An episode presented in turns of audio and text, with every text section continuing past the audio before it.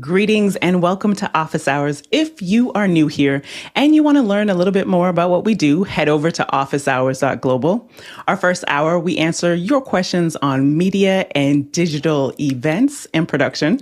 And our second hour, we tend to take our time to spend something that we want to spend a little bit more time on. And today it's brainstorming. So come ready with your ideas of who you want to see in the second hour, what topics we should cover, all in the business of media media. And speaking of media and questions, Jason, let's get the show started. Got it. David Barton in Memphis, Tennessee writes in It's been a minute since I've heard anyone grousing about the black levels on the ATEM mini output. Has Blackmagic addressed this? Alexander? Well, I have no inside knowledge, but I have a feeling that if they could have fixed it, they probably would have fixed it by now. I, have you know, I've tested a lot of different USB like HDMI to USB encoders, and there are some out there that do the compressed M MJPEG format, which is what the ATEM uses, and there are there are some that use the YUY2 uncompressed format. So I can only assume that this is a hardware problem, and the only way to solve that is to basically put a different USB chip, which they're clearly not able to do at the moment. Alex. Yeah, it, it, it's the way it's being uh, compressed, and it hasn't been fixed. But a lot of us have just kind of decided to live with it. I think that that's the biggest thing here. Uh, they can, I think that they can fix it. It's a matter. I think it's a matter of coming together with, uh, you know, it it actually is the way that Zoom interprets it specifically because we don't see the crush when we like open it in QuickTime. So it's not just the it's not just um, the, a problem with uh, Blackmagic. It is the way that Blackmagic delivers the video as well as the way that Zoom interprets the video, and so um, so it can be fixed. And, and, and, the question is really who should fix it? Because again, from Blackmagic's perspective, when we deliver it to QuickTime, we don't see a crush black. so so we're we're you know so so there I I believe that the two of them are probably going to end up hashing that out, um, but we haven't seen the fix yet. Next question. Andy Korkendorfer from Viera, Florida writes in thoughts on this monitor, top camera, and light mount. Keely?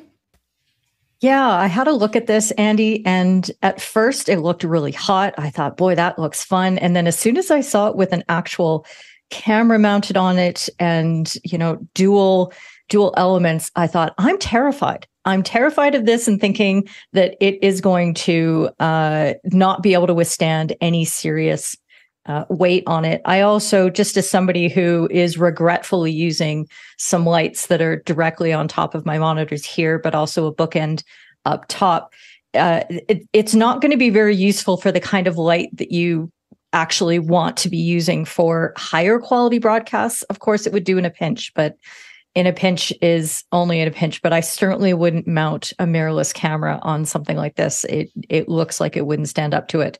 Uh, but now for the more critical review, I'll I'll turn it over to our next participant. Alex. I, I actually agree with Keely. I, I, think the weight weight is something that really would bother me there to put too much on it. I may actually buy one though because I having that in your bag of like, oh, I can put this on any monitor. I think is kind of useful. Uh, I don't think I'd put as much as they show on the pictures on the monitor, but I do think that I could. Um, I'm probably, you know, I have a, a, kind of a grab bag of what we call, you know, crikey gear. You know, crikey. you know, like I need to put something up here, and um, you know, there are some uh, some other ones that I think that Jason has shown that actually attach to the VESA mount. So you can you can attach it to the VESA and then mount things across the top. The problem with that one is I have a lot of monitors with a recessed VESA and um, and so I can't. All the Dell monitors are recessed into the into the system, so it, it doesn't necessarily work. So something like this might work a little bit better. Um, and so those are a couple different things to to kind of think about as you think about those mounts. Uh, another one that's kind of interesting is uh, Film Tools makes one that actually does a baby pin out the back. I don't think I have it easily to to grab onto, and that allows you to attach it to any other kind of hardware that you do. Wow, everyone else is answering the question. I'll see if I can find one. Alexander. Yeah, Alex just mentioned the the VESA mount. That was that was the other thing I was going to suggest. And pulling in, Mickey mentions in the comments, with this mount adjusting my, with this mount adjusting my monitor, would I be adjusting the framing? No, thank you. Um, and just looking at it too, the mobile side, since there are some people who use, oh, the app just slipped me when they stream with their mobile devices. Tony uses it. Um, the app that you can uh, it's drawing a blank or every but anyhow yes.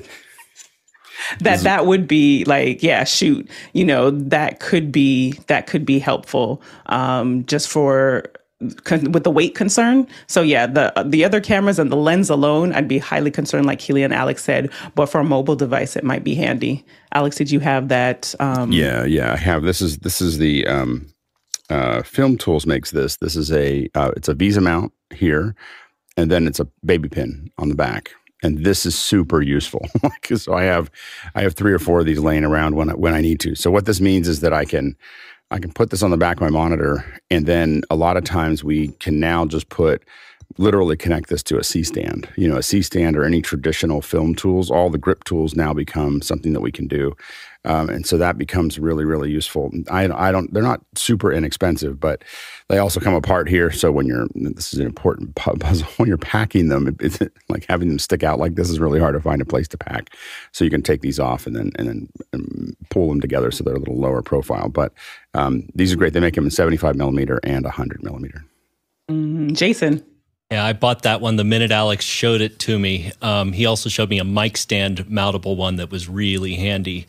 Um, the way I fixed that issue with the one that I showed you, Alex, was with um, you know the same things that you use to mount a TV. They always come with those really thick, like you know, rubber or plastic grommets that'll allow you to offset it, and then you just get longer bolts for the monitor not ideal. I'll give you that, but um, I've I, let me put it this way: my clients love them, and yeah, Mickey's dead right. It's it's not always the best, but um, a tiny, tiny little camera mount on the top, it's certainly better than nothing. And the other app I was thinking of was Filmic Pro. So thank you, JJ, for that as well. Next question. Paul Walhus in Austin, Texas writes in What's the problem with moving away from passwords towards passkeys and what are passkeys? Jason. Passkeys are a way to use your smartphone as um, as an authentication method. That's the simplest way I can describe it. And the issue with passwords is that um, there are a lot of alternatives to passwords. Nobody really trusts them, and it's hard enough to get people to, to take them seriously, let alone try to figure out the best possible outcome. And Alex? Yeah, and, and I don't know what the there's a lot of problems with both of them, um, and so that's the challenge. Really, just getting people to getting all the systems to support passkeys is the next step, um, and so that's going to be the the part. Now there are things that people are trying to resist with passkeys. Passkeys mean that oftentimes it's going to be, um, you know, it's going to need your fingerprint, it's going to need your face print, it's going to need something like that. And so there are a lot of folks that aren't, aren't excited about the fact that they will have to be biometrically uh, validated. Um, so pass, you know, as but what you can expect is that a lot of companies are going to move more and more towards passkeys and more and more towards biometric validation. I think that the convenience that we saw before is soon going to become a requirement. Um, and so this is already a requirement. Like banks, if you have a lot of money in a bank, I've never had this, but I've heard about it talking to bankers. but if you have $10 million of liquid assets in Bank of America or Chase or something like that, uh, they they send you a little uh, biometric uh, system that, you know, so that you can get into your account. Um, and and uh, and so and I've I've only again I've only learned about this t- working with the bank itself, not working with the. I, I've never had that, um, but the um, but I think that you're going to find that more it's going to be harder and harder and harder to use your phone as a second, um, you know, or anything else as your um, uh, secondary uh, validation. You're going to need to be able to have a biometric tool around um, probably within the next decade. Um, and that's going to clean up a lot of things on the internet, but it's also going to tighten a lot of things that people aren't necessarily comfortable with. Next question. Brent Below from Appleton, Wisconsin writes in Did anyone experience com interruptions or other technical issues as the result of yesterday's solar storm? Can anything be done to protect our tech against more severe CME events in the future, or are we destined to return to the Stone Age? Alex. Yeah, we had a close call in 2012, and I, I talked to someone who's basically their only job is to manage um, potential you know, you know, serious threats there in DC. It's a think tank, and, and I asked them what they worry about, and he said, "Oh, you know, CMEs. we, we worry we worry a lot about CMEs." Uh, he said, "We don't know how big the Carrington event. The Carrington event was at 1859, um, and uh, they, he said, you know, that lit uh, telegraph stations on fire. You know, like like you know, like and so um, and so that was, and they saw the Northern Lights uh, in Cuba." You know, and so um, so that you know what it is is it's a, it's plasma coming out of the sun. We are in a high uh, activity area for the sun for the next couple years. So I think it's two or three more years of uh, high potential for the sun to sun goes through kind of seasons like anything else. And right now we're in a heavy season. So we, we you know, but uh, they he said, "Oh, we had a close call in 2012," and I said, "What would have happened? And and uh, how long would it have taken to recover?" And he goes, "We would have never recovered." like like that, that, was his that was his response. He's like he's like you know it, it, would have destroyed everything you know and so that was his. I don't know whether that's true or not, but that's what he said. And and so uh, he was pretty you know he said there's a 12 percent chance of having a Carrington level event um, every quarter. I'm not sorry, not every not every quarter, every decade, um, and um, and so they miss us. Like the, there was one a couple months ago, I think that mi- that just happened to go the other direction out of the sun. Um, but if it had hit us, it would have been pretty serious. Um, no one really knows what will what will happen. It may just be takes out a bunch of satellites. Um, you know, we do have warning. This isn't moving at the speed of light, so it's not like it's eight minutes away. It's oftentimes days.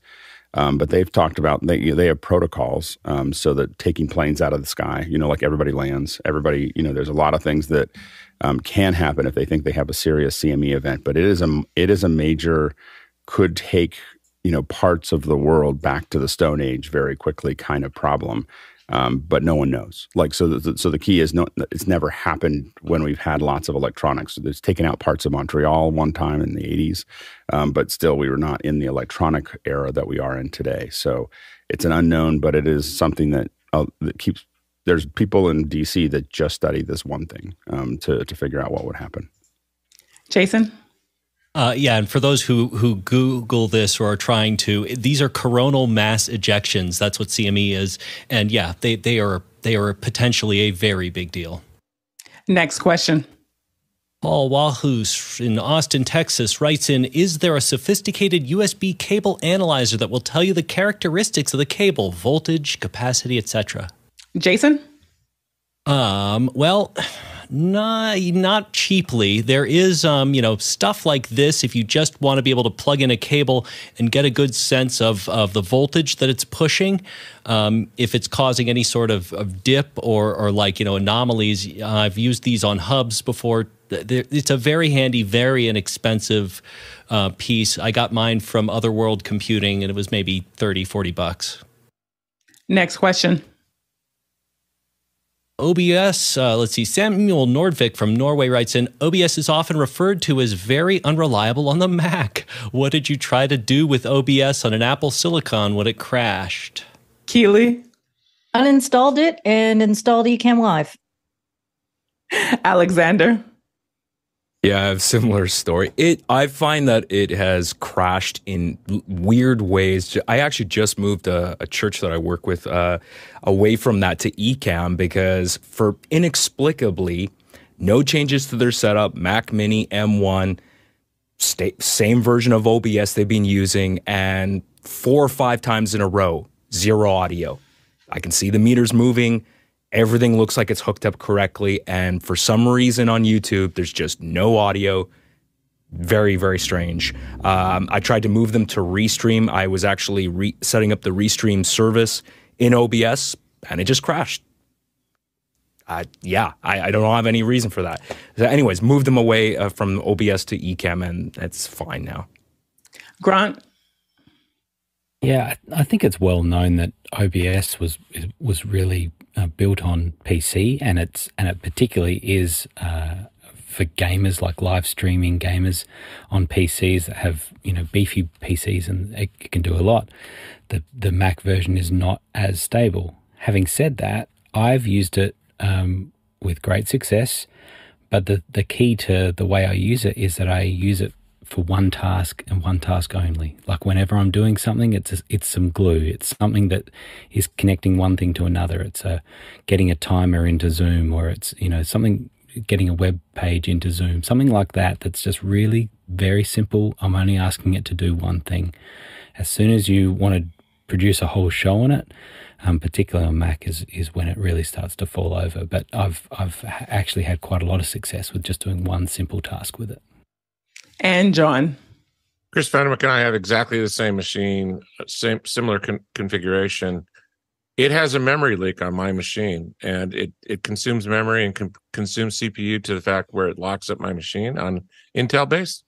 on my on my m1 it runs okay on my pc it runs fantastic next question Bunsuk Dorje from Dharamsala writes in Greetings. I have a budget of 11,000 USD to set up a live streaming kit with at least three cameras at a college in Bangalore. Please suggest what gear to purchase. Thank you. Alex. Yeah, so I, you know, I think that I would still. This is a, a place where I'd probably still think about a Blackmagic system for this. As soon as you start talking about multi cameras, a lot of us have switched over to Sony's for this, but dealing with shading is a big deal. And being able to shade the cameras from the switcher is a big deal for a multi camera. So I would look at the 4K or 6K cinema cameras um, that, that Blackmagic make. I, um, there are also the studio cameras that I don't know what the price is on them. Um, they may be more what you need there. But the nice thing about the cinema cameras is that you can use them for a lot of other things. So you can use, do live streaming, but you can also take them out and and um, work them there. Um, I find that the uh, Sigma 24 to 70s are a little bit more affordable than the Canons, and those are going to those are you're going to be plenty sharp for a live stream. Um, so look at those, and then I'd still probably lean towards an X32 rack. Um, you know that that I can control with uh, software. If I had a little more money, I'd put an X um, I'd put an X Touch, you know, in front of it to to to make it work there. All of those things, and then of course uh, I'd use a I, um, Blackmagic ISO Extreme. That's going to give you the headroom. So you're going to have three cameras that you have there, but then you can, if you need computer inputs and so on and so forth, you can make that work. Now, I haven't included lights because I don't know if you need those for your streaming, um, but otherwise, I'd probably look at Nanlites as probably a relatively cost effective way to fill those out. That'd probably get you pretty close to 11,000. It might be just a touch over. You could probably tuck under if you uh, use the 4Ks instead of the 6Ks. Grant?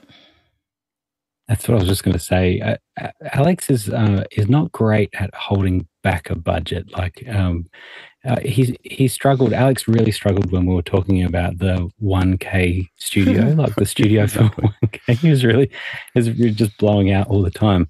To me, it sounds like you would blow your budget on those cameras alone. Um, once you get the lenses, I'm not sure you could make all that that work. The seventy five hundred dollars. It'd be seventy five hundred dollars for the cameras and lenses. I mean, in U.S. dollars at least. Um, you know, you're talking about.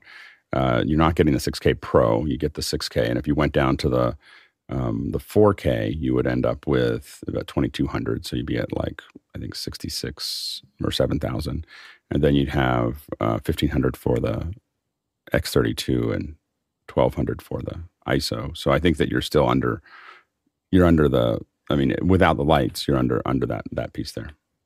So something that I think would is helpful is to to remember the priority of what you what you want to spend the money on initially.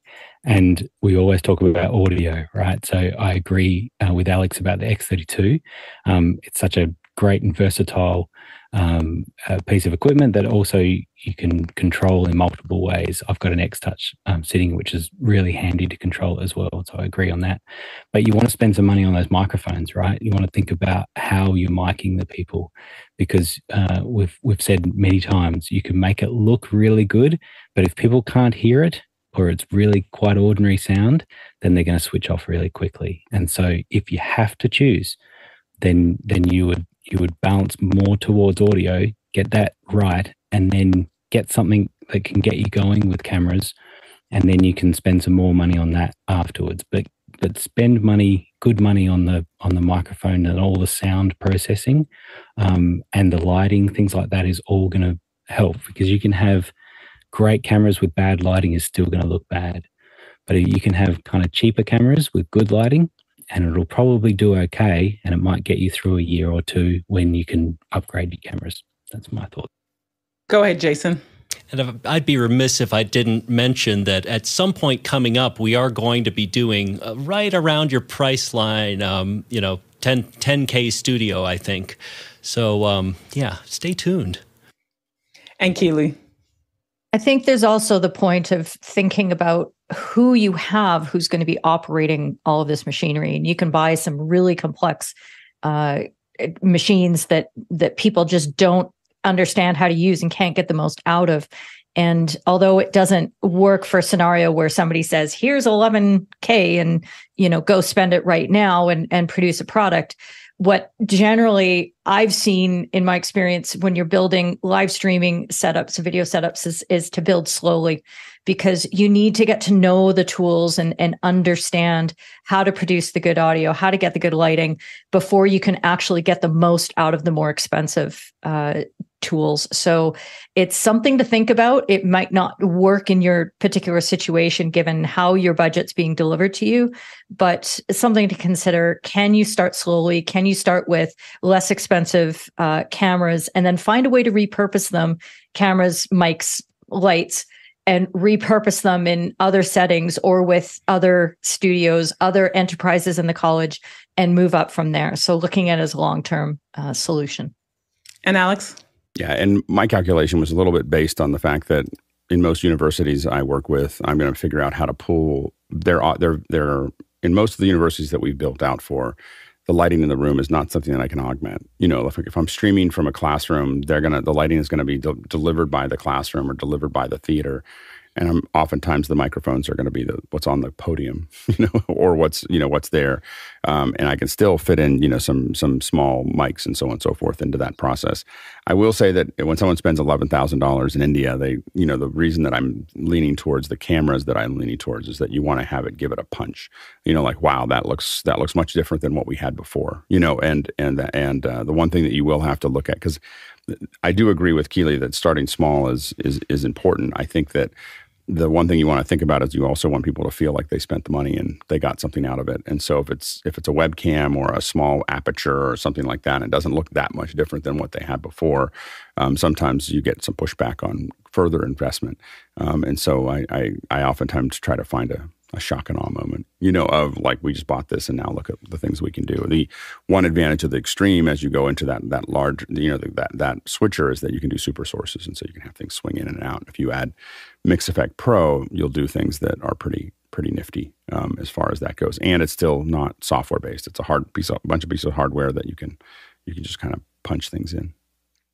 And I'd be interested in hearing, we do have time, Foonsik, if you are able to add more detail to what you were looking to do with this. Because when I think of college, college setups and a lot of what the schools are doing right now, those are lectures so that they can put them online and repurpose them. So is it you needed like a three camera setup for something like that? Or is it that they're trying to, you know, is it, it teaching wise? So if you can um, submit another question and give us some more details, we can nail down into that response for you. And speaking of questions, producers, keep them coming because we have uh, the this hour for you and all of the questions that you have around media and digital productions. Next question. Paul Walhus in Austin, Texas writes in The Art of theartofliveevent.com is being billed both as an intimate and the largest ever virtual event all day today, live, virtual, and free. McConaughey and Robin starts at 10 a.m. after office hours. Thoughts? Grant. Uh, yeah, it's an event that's uh, the VIPs are being hosted on Obvio, which uh, is a, is great for us. Um, and so uh, we'll see how it goes. I can't really talk much more about it, but um, we're hoping to see um, some big numbers on it. But it's interesting when you do when you do um, uh, virtual events and particularly free events or mostly free, um, you know, the show up rate on them is pretty low. You know, so you can get registrations, you could get uh, uh, huge numbers, and then you might get 20% of the people actually show up on the day. Um, and so we'll see what those numbers look like. But, but there's a whole bunch of people that pay money to be able to be in Zoom. And so those people will be in Obvio. And so it's one of the reasons I'm awake right now. That's great. Next question. Talala Lopez Waterman writing in from Salisbury, Maryland this time. I have two PTZ optics cameras for a show. I have the PTZ Joy controller, UDP, and will be controlling from Isadora, TCP. Can I do both at the same time? Okay. Can he do both at the same time? Alex? You should be able to. I mean, if you send it conflicting uh, instructions very cl- very close together, you may end up in a in a in a in an odd state. But there's no reason why if if the camera is able to handle both, individually, it should be able to receive those commands. And I don't know that camera as well, but in general, when you have something that's ma- managing multiple protocols, it doesn't usually it's not usually modal it, will it, receive both of those commands and it's just you just need to be careful of not sending it conflicting commands at the same time next question Douglas Carmichael writes in Nokia wants to put an LTE network on the moon. Could you see commercial space based content in the future? How could this affect our industry? Jason? It won't. That was easy. Alex? where did this come from? like, why did they like talk about Moonshot Project? Uh, so the um, you know, I, I think that it's.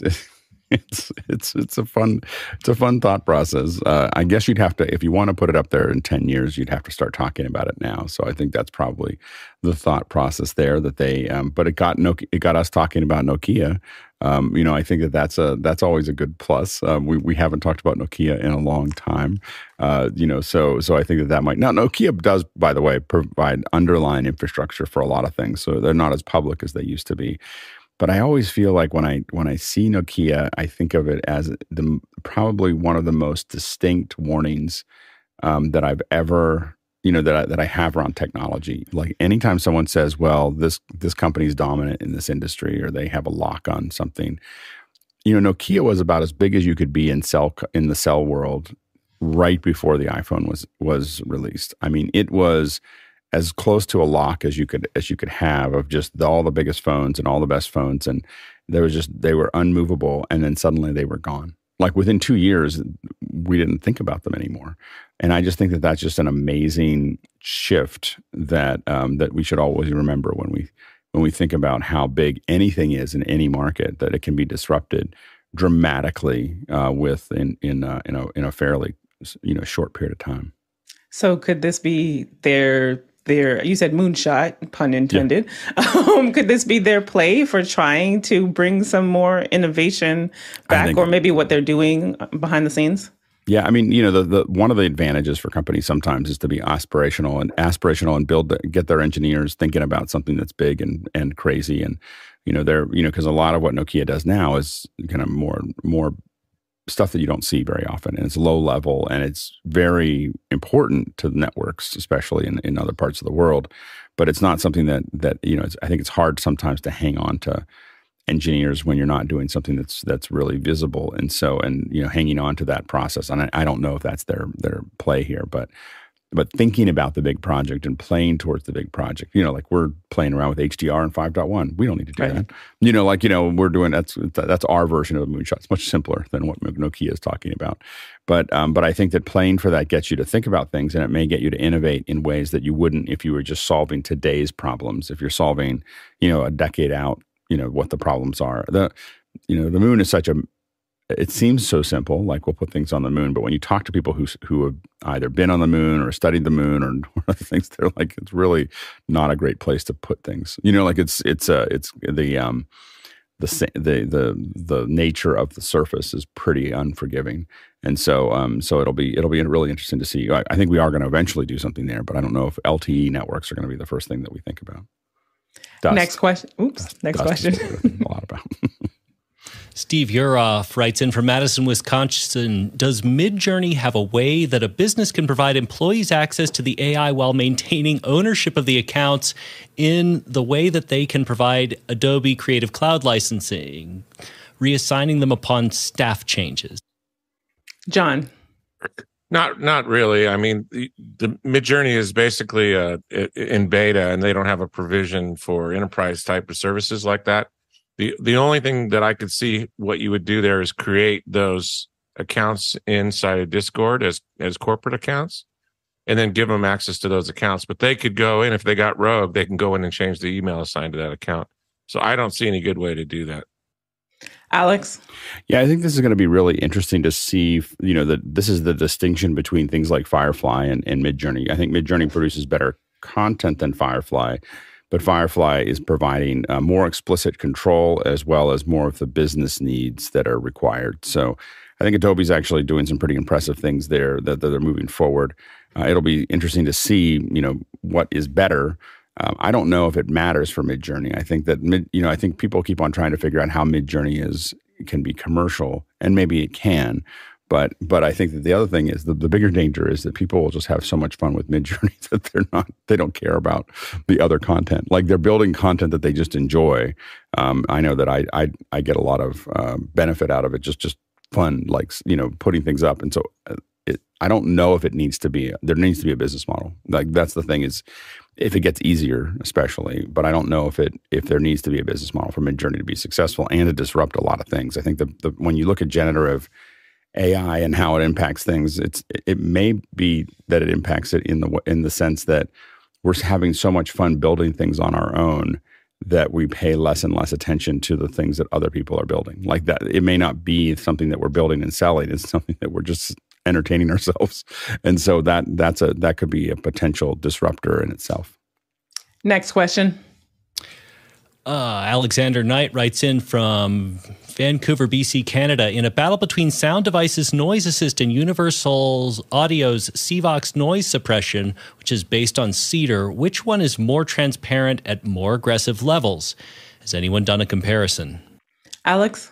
So I haven't con- um, compared the Universal Audio version of Cedar, but I used to own um, uh, a handful of DNS twos and one DNS eight, you know, from Cedar. So I, I'm familiar, very familiar with the hardware. We used it on every show before before we had the noise assist. Um, I will say that uh, the noise assist is absolutely more transparent. Like it's not like I, you know, I think they're very gentle about saying that, but I can say I've had both of them in the same room doing the same footage and turning it up to get rid of things. And noise assist is superior to Cedar. And I didn't think that that was even possible. When you turn Cedar up, you will start to hear the, the mechanical nature of the bits going through and, you know, especially in transient. So really when it gets low, you'll hear the, you know, like the, the as it comes off of it that you don't hear as much. I think that, that sound devices noise assist does that much so, in a much softer way than Cedar does. And so once we got used to using noise assist, we stopped using all the Cedar boxes. Next question. Tyler Roberts in Chambersburg writes in Is there a way to have a persistent link for a Zoom room? Looking for a way to have Zoom room opened and can always join. Go ahead, Keely. You know, you should put me at the end of these things because I'm always going to be p- presenting a contrarian view of this persistent open uh, voice rooms and video rooms discord is great for that. It, it, i have all kinds of channels opened up in servers that i administer or run for other people and the ability for people just to hop into those rooms and have casual conversations and things like that with no links they are pre-authenticated because of the permissions that they're given in discord is so convenient and just makes it uh, a, a, joy to be able to use and to augment the community purposes of your server. But now to somebody who knows how to do it in Zoom. Grant. Uh, yeah, so when you there, there's a couple of different ways that you can um, schedule meetings in Zoom, and and I think it's it's probably not well known that the the schedule really doesn't mean much other than um, uh, alerting attendees to when your when your meeting is. It doesn't stop you from starting the meeting, and so even a even a scheduled meeting that you had um, scheduled in the past, you can start again, and away it can go. But the thing is too that you when you when you set up your meeting, you can make it recurring, and so it can just be a, a recurring event, and that has no specific time. And so now it's just a, a, a an ongoing meeting that just exists and potentially what you can also do is one of the settings is you can allow people to join before host. Uh, and so I have a few meetings like that that I've set up as a on a short URL and it goes straight to that Zoom meeting and opens up. And even if the host isn't there, you're still in the meeting and other people can join it. And then the host can join away it goes. And so yeah, it's totally possible to do it. You can just use that that recurring and no set time and I've had one going for three years, and people use it all the time. Next question. Paul Walhus writes in How do you put your logo on your microphone? Keely? I I don't know. I I don't know if I want to touch my microphone. Maybe you can see it in the corner here, but I do have my logo on my microphone. It's a sticker. You can do very, very simple little uh, stickers at all kinds of DTG companies like Printful, Spreadshop, all that sort of thing. Uh, and you can go in that direction. If you are looking for something that's more like a mic flag, you can get those printed up at all kinds of shops. Just a, you know, quick purview of this sort of thing is is a nice direction to go to. But the one thing that I've noticed lately that I've been seeing all of the cool live streamers doing uh, this is a, a just a, a, still from the minimalists. They're using SM7Bs and they're using custom mic plates on the bottom of them. It's a great way to showcase your logo uh, in a place that is normally just sort of dead space. And because of the SM7B's design, that it's it's got the uh, the cable coming out of the side of it you've all of a sudden got this this fantastic place to showcase. So this is the service that I found. There's probably others out there. Um, and maybe I'll be able to put a link in the comments later. But uh, th- that just looks glorious. And if you do it properly and you do it subtly, I think it'll be a really nice option for you. So those are three different ways you can try it. Alexander? Yeah, a small sticker or that custom plate on that specific SM7B microphone is uh, definitely a, a lesser, I, I suppose, a, a, less expensive way to do it. The way no, I've normally done it is the mic flag option that Keeley mentioned too. And uh, there's a bunch of websites out there. I've got one specific link here I'll post. Jason? Okay, because this is the place where nothing in this world cannot be turned to 11. If you want to drop about two grand on this, get a laser engraver. Oh, is it cool? Okay, and you can do so much more than than just mics. But yes, you can do mics too. Go ahead, Alex. So most of the broadcast industry buys mic flags from one company. It's called Impact PBS. Um, ImpactPBS.com. Uh, that's where we've gotten all of ours for I don't know for the last decade. Um, but the reason we got it is because we were working with a broadcaster, and they were like, "Well, this is where everybody gets their mics, mic flags." so, so it's like so. So if you're looking for where does everybody buy mic flags, that is the place that. there's a lot of places that do it, but these are the ones that do it for every pretty much every local station network, um, any major. If you know that Impact PBS, it's kind of like the audio implements. You know, a lot of in ear stuff, uh, audio implements for broadcast. Um, uh, Impact PBS is the kind of the the big the big guns when it comes to mic flags. They'll deliver those in a couple days, and they are always perfect. Yeah, we've gotten a bunch from those. So like they do this, so it's an efficient. It's all they do. They, they don't do they don't do something else. This is what they do, and they do a lot of it, and they are very good at it, and very yes. nice, by the way. They're they're great. And then Mickey in the comments says also a custom mic foam could also be an option if you're looking for that as well. Next question. Tommy Chance writes in from St. Paul, Minnesota. Rumors of Samsung buying Bing. Thoughts?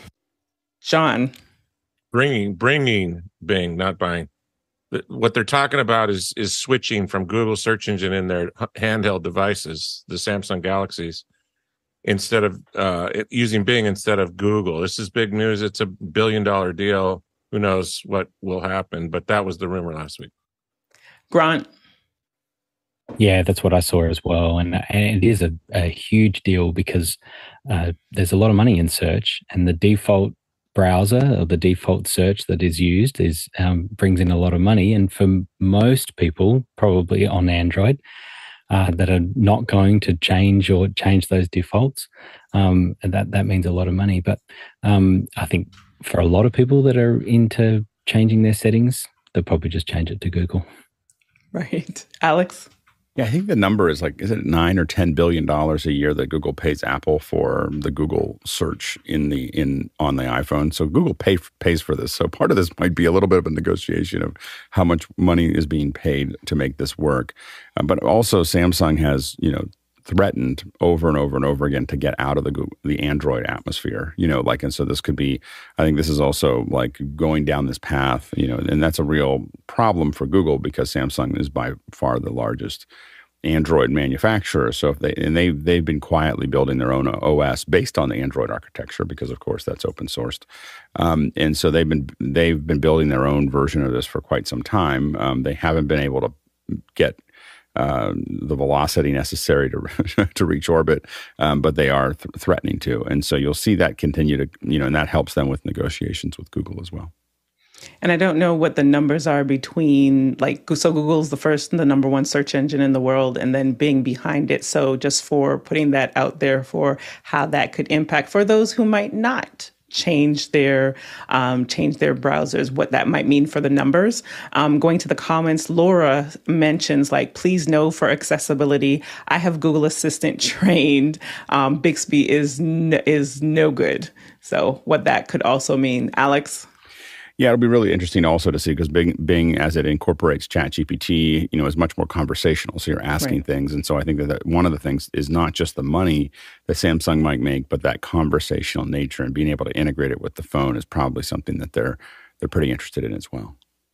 Next question. Alexander Knight from Vancouver, BC, Canada. And on the panel, with respect to manufacturing of camera lenses, why do some choose specific diameters over others? For example, why 49, 52, 72 millimeters or larger? Go ahead, Jason. Um, because of the the qualifications of the lens and the number of elements in that lens and the fact that the target of the lens meaning you know full frame sensor um, or, or, otherwise um, you're going to end up having these constraints that tend to lend themselves to very specific um, sites for ingress onto the lens. So it, it, it's no surprise that these get standardized, and um, yeah, manufacturers do tend to pick a few of them and um, and then work their way out. And a reminder to our producers when submitting your questions to also vote on them because that impacts the order in which that they are responded to by the panel. Next question. Paul Walhus writes in When will drones fly for a long time instead of a few minutes? Alex? I, I mean, there's just a lot of things around physics that make this hard. So what you're talking about are drones that are, you know, the helicopter style drones with propellers are have have uh, a short life of oftentimes as little as 45 minutes or even 20 minutes, um, depending on them. And a lot of it has to do with just what kind of batteries they have and battery banks. It takes an enormous amount of energy from an electrical perspective to keep those things in the in the air. Um, you're turning those those those fans at a pretty high rate, and so it burns through those batteries. And the batteries are are very efficient, but they are that's it, it is problematic to keep them up. Now there are other types of drones that can stay up for a long time. So these are winged based drones. Um, you know, if they're they can stay up and and loiter um, in the air for days. You know, so they you know so those um, so loitering uh, uh, drones can stay up for quite some time. You know, and they're they tend to not move very much. They they sit at a certain altitude. Um, and then they can have a series of cameras or other materials uh, that they that they manage um, in that process. And so they so it's not it's it's really the fans that, that, that take up a lot. And what happens is you get into a weight issue, which is that if you add more batteries, it makes it harder for the for the propellers to pull it up. So there's a there's a there's a there's this kind of happy medium where any more battery would just drain it drain out the the the fans faster, you know, drain out the battery faster. So um, a lot of folks have kind of found that, but that that number seems to have been it's pretty stable right now at you know at about I think the upper end of that is like 45 minutes, and that is almost at almost every size drone. Um, you know, kind of sits in that in that world um, because of the weight versus effort that it, that that's related to those um, systems. Grant. So I've seen it uh, today, as in as in uh, currently there are drones, and I've seen them fly for hours, and with no batteries.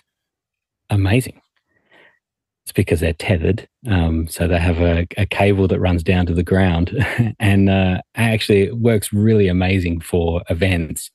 I've seen them at some big uh, uh, um, stadiums, and they they run these this tethered drone, and it just sits up there, and it just is constantly there, and the down the tether is power and uh, and video signal, and so now you've got a really sharp image that's coming back, um, really solid, and uh, and it sits there, and it's also very safe because at any point, if something happens to it, you can pull on the tether, um, and it's uh, it's not going to go flying away. So of course, that's not really what you're asking about, but it, but it is uh, along those lines, particularly of when you're looking at for uh, like from a security camera or, or shots of uh, wide angle shots at a, at a big event that works brilliantly. Jason? Yeah, the tether thing always struck me as cheating. I've seen these at trade shows and oh boy, I'm like, yeah, that's great. But yeah, Alex is absolutely right. Um, fixed wing drones are actually much older than, um, you know, the, the four um, propellers that you're thinking of. And th- one of the issues here is that two of the props are going up and two are going down. So, you know, the way that the flight controller is stabilizing that drone is kind of in a constant state of, um, you know, working towards and against itself. So there's only so much tuning that can be done in that arena. And Chris.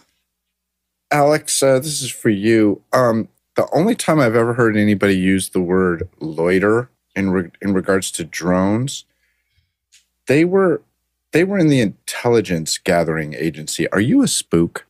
I'm not. okay, just want to double check. So, but, but but I have And worked John? with Lord, Lord, but I have worked with loitering drones. so, so, but I'm not a spook. Paul, if you put a peanut butter sandwich on the back of a cat, it will float in the air forever. Next question. Sorry.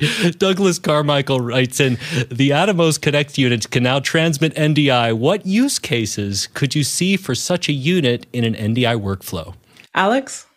Yeah, Atomos is really taking on. I mean, they they started off as relatively inexpensive, uh, ca- you know, capture devices, much like a Pix 240 or something like that, and they've really grown into this network where, um, you know, they have a, a, an ecosystem um, that allows you to, you know, of course, you still have a monitor that you can plug into your into your camera, but it provides a lot of different services, and so one of them is is the ability now with NDI is to provide that to a network, so you can have a camera.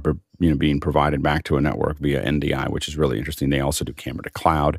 Um, they do they they can connect to the um, the Atomos. You know, uh, there's a there is a uh, on you know the Atomos cloud, I think, or network that's there. So you can theoretically have a lot of these different monitors attached to your cameras and be feeding all of that together. Now, Teradek and Small Small HD have other things that are similar to those things, but I think that Atomos is doing a pretty good job of of managing a lot of those things. It's we'll see how that goes. I haven't used a lot of the the Atomos stuff just because of the way that my productions work, but we watch it and we and it's it's a pretty interesting uh, pretty interesting puzzle. Next question. Unsuk Dorje um, giving us our follow up from Dharamsala uh, about the 11K camera. We will be live streaming talks, recording interviews, and we'll need wireless mics, cameras, and audio mixers. We were thinking of the ATEM SDI Extreme ISO Mix Effect Pro. Uh, right now, we aren't sure if we should buy a Mac Mini M2. Thank you for the follow up, Alex. Yeah, I think the Mac Mini M2 would make a lot of sense because you can use that as a mix effect controller as well as doing a lot of other things with it. Um, the M2 is screaming fast. I have one right here. so, um, and uh, it is uh, it's a great uh, great machine. Um, you can bet for most of what you would do for a live environment, eight gigs is going to be enough. So, literally, the base unit of of the M2 Mac Mini is going to be enough to do most of what you need. Um, so I think that um, I think that what, with wireless, um, it depends on just how uh, you know where you're shooting it. I mean, again, uh, Bangalore is actually a pretty dense location when it comes to wireless and and RF. So you do have to kind of think through that a little bit. Um, I do think that you know this is where oftentimes the Sennheiser uh, mics um, the the kind of the entry level Sennheiser mics might make sense for these. It just depends on how many you need. Um, I wouldn't try to do a lot of talks and everything else with more of the 2.4 type um, stuff like Rode GOs and stuff like that. That's going to be those are great creator uh, stuff that isn't for live live. it's they're better off for uh, records and it, it, it can work, but it doesn't have to. Um, and so, so those are the things that I would, um, you know, I would probably think about there.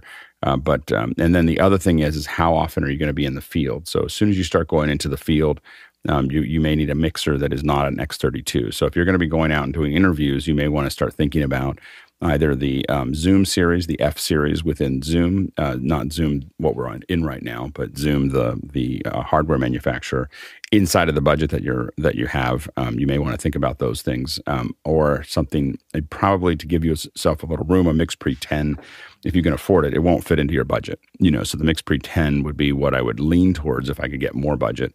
Um, probably um, to make that work because that's going to give you some I/O. That's going to give you a lot of inputs um, to work from. Um, so also, you know, so so the thing about those those solutions there, but you can get a similar number of channels for significantly less from Zoom. So you just got to decide what you can afford um, and uh, and where you want to go with that. And Mickey also says in most situations, you would need multiple computers for an entire broadcast system, kind of to Alex's point of live live versus creator live and what that what that looks like. Alex? And yeah, and we've definitely, um, you know, we can stream out of a lot of things that are, you know, one of the things for live streaming that we've done is use these little uh, elemental links where we just have a little box that we just throw, um, we just plug out. The, the ATEM itself will stream um, so you can use those. the The nice thing about the the elemental boxes, which is an additional thousand dollars, but it's using a Zixi out, so it flexes a lot with your bandwidth, you know. And so um, there's some other folks in in in uh, in Dharamsala that use those links. so so the um uh so that but they flex with the the bandwidth usage. Um, uh, pretty effectively. So that that's something to also you know think about as you start to build those out. Um, I you know you can do a lot as a basic streaming with what we kind of outlined. One Mac Mini and and all of those things are enough to do some a lot of basic streams um, that would there. Obviously, what happens is is that you start buying this stuff and then you keep buying. you know, and you keep the other thing to think about with audio, you know, with wireless mics is do you really need a wireless mic?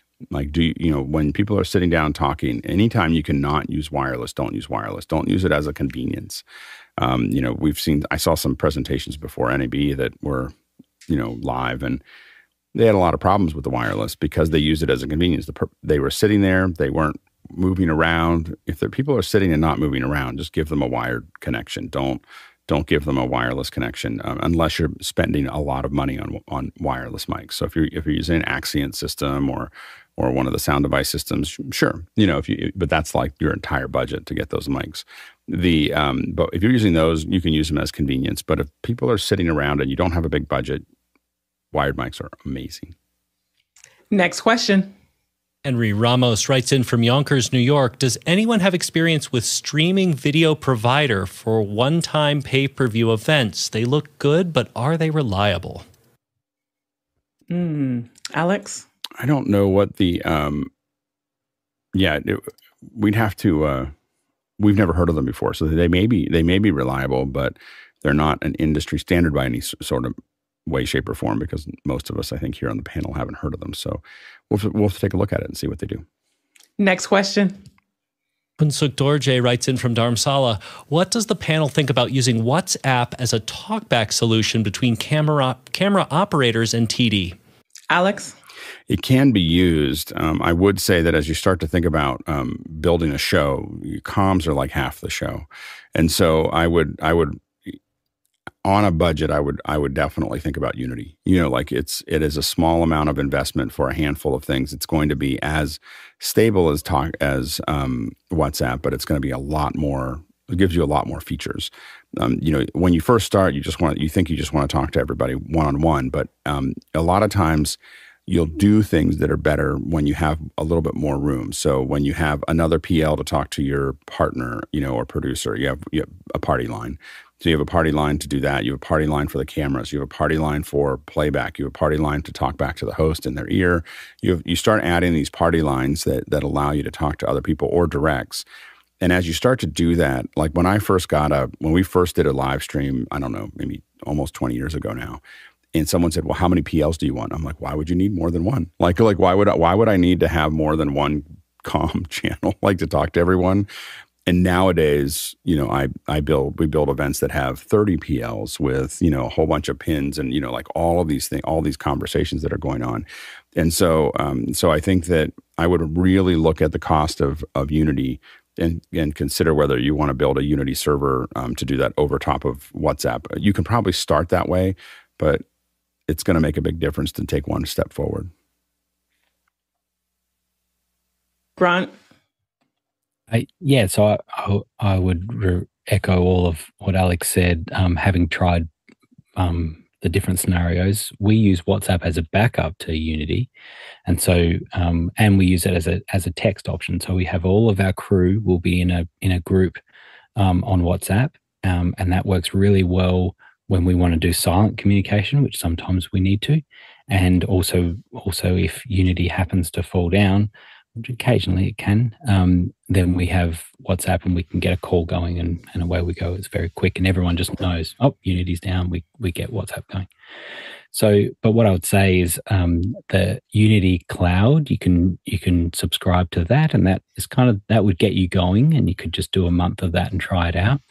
Um, but then when you get a little more serious and you and you want to be able to add things like uh, program feeds and things like that, I highly recommend um, having a program feed in included, and it's something that you can have that it ducks as well. So so when um, there's, there's, talking in the in the um, in the the channels or the or the um, party lines, then you'll you'll it'll duck the the program audio. But it's very good for for camera operators to really clearly hear the talent, um, no matter what the show is. And so having having program audio in their ears is very helpful. It also confirms that the comms are working. It's one of the things that I really like is that when you can always hear program audio, you know your comms are up, everything's working, particularly because you're relying on a mobile phone and maybe a wireless headset or something. And so when you can hear something constantly, you know it's working. So it's a very, very different thing. Um, you're kind of moving into more of a of a pro way of doing it. And when you can get the comms right, everything else flows from that. And Alex.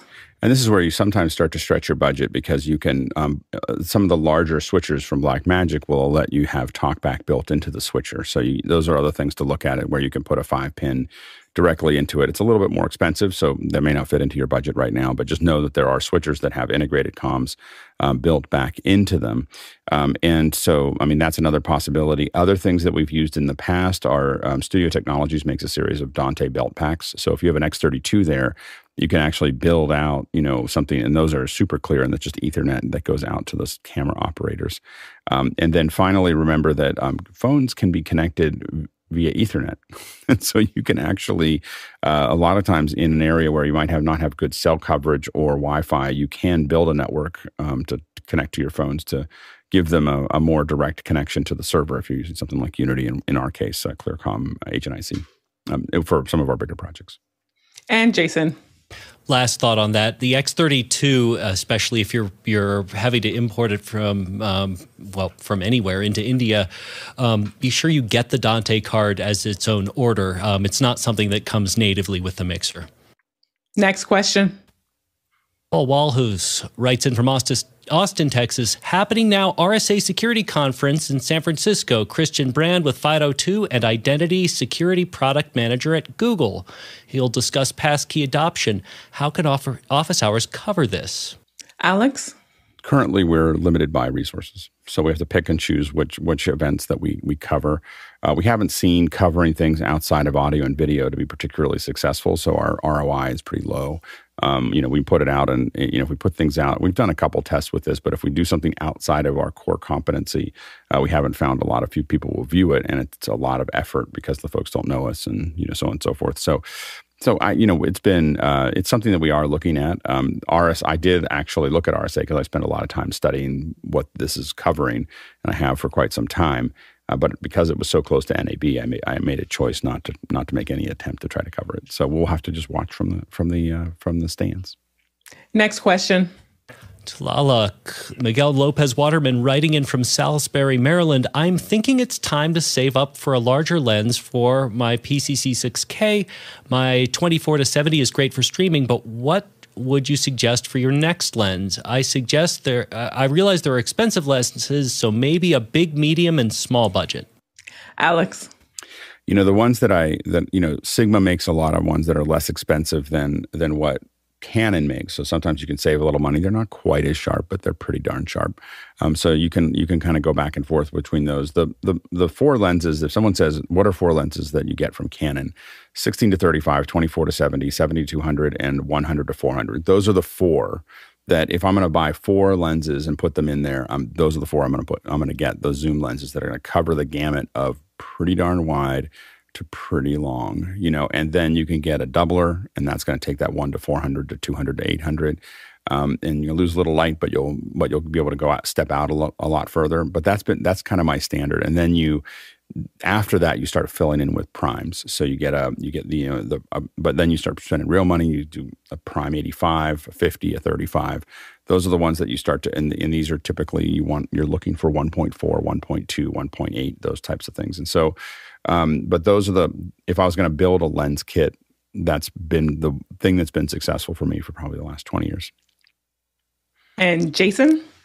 Well, next time you're in New Mexico, um, what Alex referred to was the Holy Trinity, and um, I have all three, and you're welcome to just you know take it and connect it, and you know see what you like. Testing it out, real hands-on demo. All right. Well, thank you so much, producers, for all of your questions and keep them coming because now, as we make the transition to our second hour where we are going to be brainstorming. So, we want to hear from you some of the ideas that you have. So, Mondays are essentially dedicated to marketing, business, the business of media. We have had uh, topics around even the mental health. So, us as individuals and how we show up and making sure that we are fully functional, operational. We've done things like on uh, topics around um, health and wellness. And we still need to get into some accounting topics and some of the financial parts. So, again, we want to hear from you. And panel, feel free to jump in with some of your thoughts of how Mondays have been going and some of the things that you thought went really well or things that, oh, we can really drum up some more conversations about this be a certain area because especially with all that's happening in the AI and tech and yeah, there's just so much that we can talk about. Alex? Yeah, I mean, I think that one of the things we're trying to always think about with with each one of these is, you know, what is important to the viewers? Uh, what are, what are the things that we think are covering? What are the and and I think that Monday and Friday are sometimes the hardest to define because they're kind of they're much more open. so so we're really looking for you know as we look at this week. This week is one of the most important weeks we have every every we do this two or three times a year, and really try to think about that. We we in the past it was really we didn't have any idea what was happening next week. Now we have a fairly good runway of ideas that are eight or twelve weeks out for most of the days our goal over the next uh, three to four weeks is by the by the end of May we'll be um, completely scheduled all the way till IBC. So it is important for you to give us your two cents today. Let us know the kind of things that you want to see because uh, that will be what the summer looks like um, as we kind of move forward. So it, it, you know the the councils have been very effective at thinking of those things. And we made a lot of contacts last week at NAB. And so we, we definitely tend to, um, you know, we'll, we'll, tend to kind of lean into that now the um, I think that you know one of the things we had I met someone that uh, at NAB that really talks a lot about startups. I think that might be a good one. You know, so thinking about how we start up our companies or how do you think about building a startup, and um, I think that entrepreneurial you know discussions of I, you know, one thing that we haven't really covered in the past so far have been things like how do you get investment, how do you, um, and and I think even like how do you manage loans. like I think that there there's a thing that we haven't talked about much. Like I, you know, I, uh, uh, you know, when I built my business, I built a. Uh, this is as an example. I built, you know, I, I had to put a lot of collateral up to get a line of credit for my company. You know, it was a pretty big line of credit, and um, and the uh, I talked to a friend and he goes, "Oh no, never, never, never do that." He's like, start with a little line of credit and then just roll it, and just keep rolling it over the next, you know, and over a decade, you'll roll it into a two million dollar line of credit or whatever, as long as you keep paying it off and and do. And there's a model to that, and I think that, um, and then and then he goes, then you know, it's then it belongs to the company, not to you, and um, and those are the, like those kinds of things. I think as as business owners, we should understand, or, or a lot of us are doing our own businesses, we should understand what those angles are and so I think that I think that one thing that we can spend more time on is a little bit of the financials of those things, as well as um, the business end of things of just starting a business and how to get those things off the ground. I think we could bring some folks in to talk about that. And then again, I think that some of the uh, discussions around marketing, um, and then I love I've I've really enjoyed the the YouTube. Um, YouTube discussions where we bring some YouTubers in and have them talk about their their journey um, we had a, some great sessions with some some a couple of the YouTubers as well as as Renee came in from from YouTube and talked to us a little bit.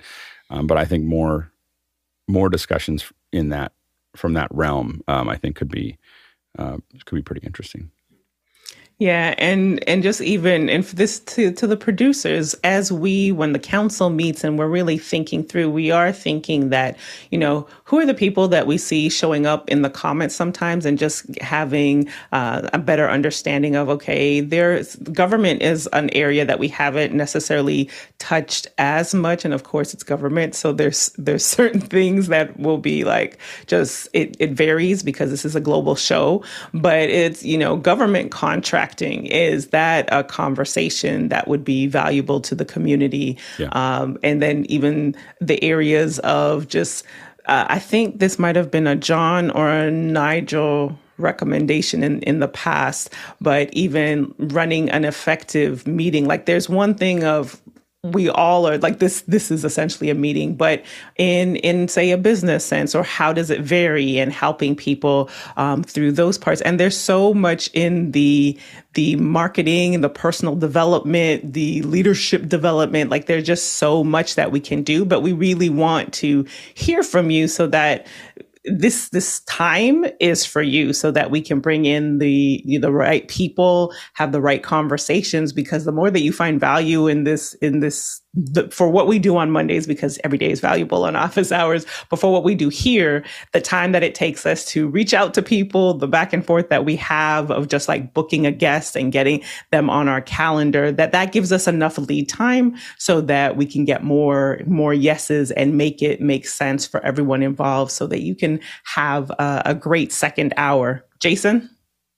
I'm thinking uh, kind of more abstractly about pacing. One of the things that I didn't learn initially when I when I started my company, just fresh out of college, um, was how important it is to understand, you know, what your expectations should be for yourself and for your clients, and you know what what and how you should expect to grow. And if you're not doing it you know, if you if you're not falling somewhere along some you know decent line of anything, but and then again, I'm not sure I'm not sure how this would directly compare. Sure, there are various verticals, but um, I, I, don't know. I, I, think there's something there when it comes to pacing. So we're brainstorming.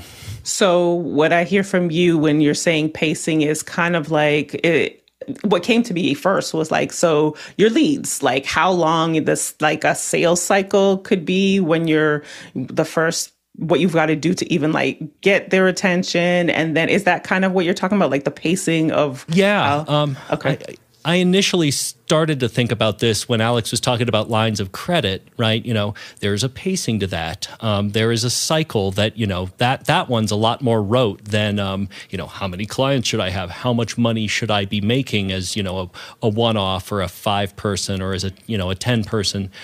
Um, I, think it might need to be constrained a little bit more with respect to verticals, but I, I feel like a lot of people fail in business when they have unreasonably high or um, entirely too low expectations for themselves. And so I, I don't know. There, there's some middle ground there that's that's worth exploring.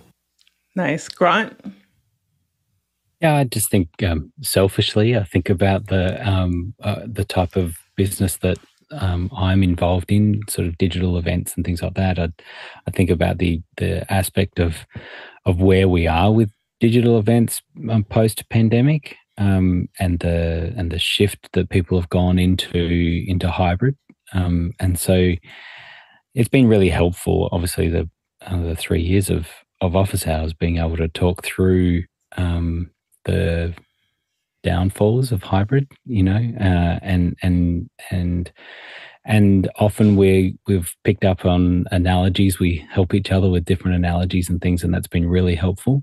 Um, I think that that's shifted now to where it's in the events industry, particularly where seeing that people hybrid is taking off more and more because people are just like why wouldn't you do it like it's just the best of both worlds and it's amazing you know like we and so uh, talking through that more, I think, and and hearing, getting people on that are, that are running different events, and you know, I think having Blue on again to talk about um, how Sage runs their events, I think is would be really helpful, um, and uh, and and then just from the business side of that is is talking through um, smaller kind of business and and where we sit. So once again, for me, thinking about not being a production company but kind of not being uh, an event management company either. You know, and there's there is something that's in between there that I think um, I, I think there's a real niche now for these types of companies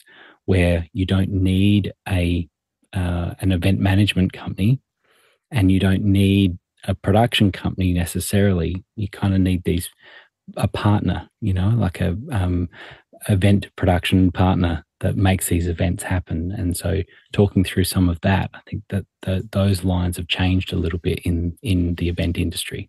So, and even while you were breaking that down, what I'm even hearing too is like just even strategy. Like there's there's a certain idea of like, well, how do you do how do you have a strategy session? The difference between strategy and brainstorming and the planning, like how do you effectively plan your next moves, whether it be months or years? Like not to say that's exactly what you said, but that's also, you know, something else uh, that I, I heard as you were as you were saying that. Alex? Just a quick reminder that uh, in person is kind of like a really nice car, and digital is like a really big ship, and hybrid is like a little duck boat. just, just anyway, just a little, little, little, little PSA there. We're just going to insert into it. Don't be a duck boat. Anyway, um, so don't be a duck. You know, so don't be a duck. Anyway, um, anyway, so the.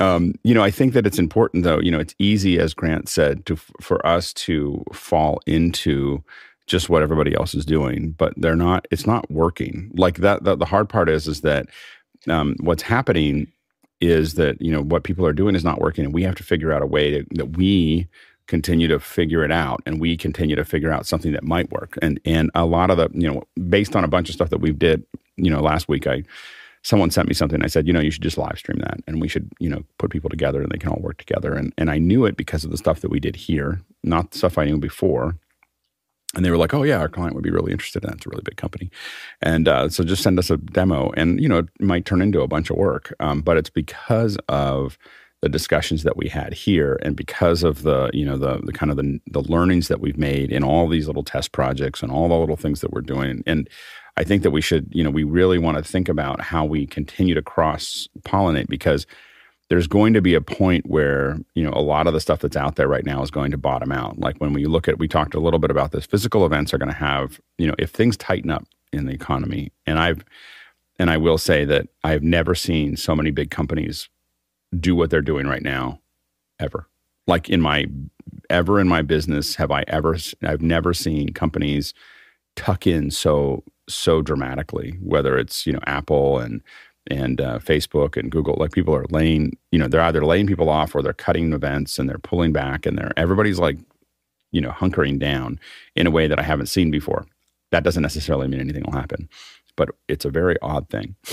and if that uh, if that happens, you know, these physical events, you know, are going to be very hard to maintain you know, like, you know, they're, they're going to be hard to get people to travel. It's going to be hard to get, it's not going to be COVID hard, but it's going to be difficult to get people to pay for the flights and the hotels and the, you know, all the other things that are happening.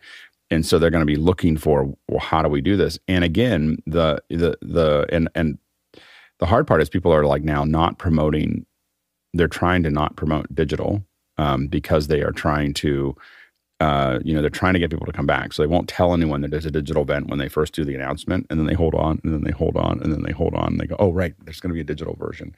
My wife was just about to go to Florida and then she found out there was a digital version. She was like, oh, I'm just going to do that. like, you know, that's, you know, like I'm not going to fly down there. Um, you know, and so, so those are the things that, that um, are happening right now. And I think we as a group need to keep pay very close attention to it because it gives us the opportunity to really be on that front edge. You know, that we've been talking about it. You know, luck is when preparation meets opportunity. And so, uh, sitting here having these conversations about the business models on Mondays and the process and everything else is the preparation. And then it's just a matter of waiting for the opportunity to arrive. Chris? Yeah, I think I think what's interesting about our business is it, it, draws a very interesting type of person to it. Um, I think a lot of times what I see, and, and I've been, you know, following the at least the post production world for four decades now, is that quite often you find people that get into our industry who really like um, the accoutrements or the the gear and the stuff, and then they struggle to find a way to get it to pay for itself. And I think that um, a lot of people get into this business that way. Um, at the, I remember at the beginning of COVID, I we were having a meeting at our company, and I said it's important for us to realize that our core competency is that we help people communicate, and that's not that's not a business that like you know 12 year old me aspired to do. Like I, I didn't sit there you know like i want to be a fireman. I want to be a spaceman. I want to help people communicate. You know i mean it's it's it's not it's not a fun sexy career to to look forward to. But if you boil what we down what we do down to that um it helps you it helps you in so many ways. You can you can concentrate on what it is we really do and, and at a certain point it doesn't matter if it's 5000 people in an auditorium or 50,000 people on a Zoom call. If if we remember that we are helping people communicate, then it'll change every purchase we make, it'll change every decision that we make and I think that it's it's important to have a um, an accurate assessment of what it is, of what our objective is. I don't know if that falls into this question, but I I come back to this issue all the time. Like, how am I helping these people communicate? Alex? Yeah, I think that uh, to, to, build on what Chris was saying is that one of the reasons that Mondays are so important is because the other days are really how to do things, and the Monday is why to do things. like, why are we doing this thing, and and what is the the structure of that, and and and how does that look? And, and we are at the very beginning. It's really easy. There's always this kind of rubber band thing where we went into this this virtual world and then it pulled back because people could do physical, but that's not pulling back all the way, and it's about to go the other direction again. And all this time, we're we're having those discussions about what that looks like and how do we navigate it, and how do we navigate VOD versus live, and and so on and so forth. And so, the the the the why and the what should we be doing, and and how do we structure that is all about Monday. And whereas the other ones are more, it's easier to see why the other ones are important. It's harder to see this one sometimes, but it's the, in my opinion, one of the most important days, if not the most important day of the week is to talk about the whys and the and the and the really the, the bigger picture is the, is are the Mondays.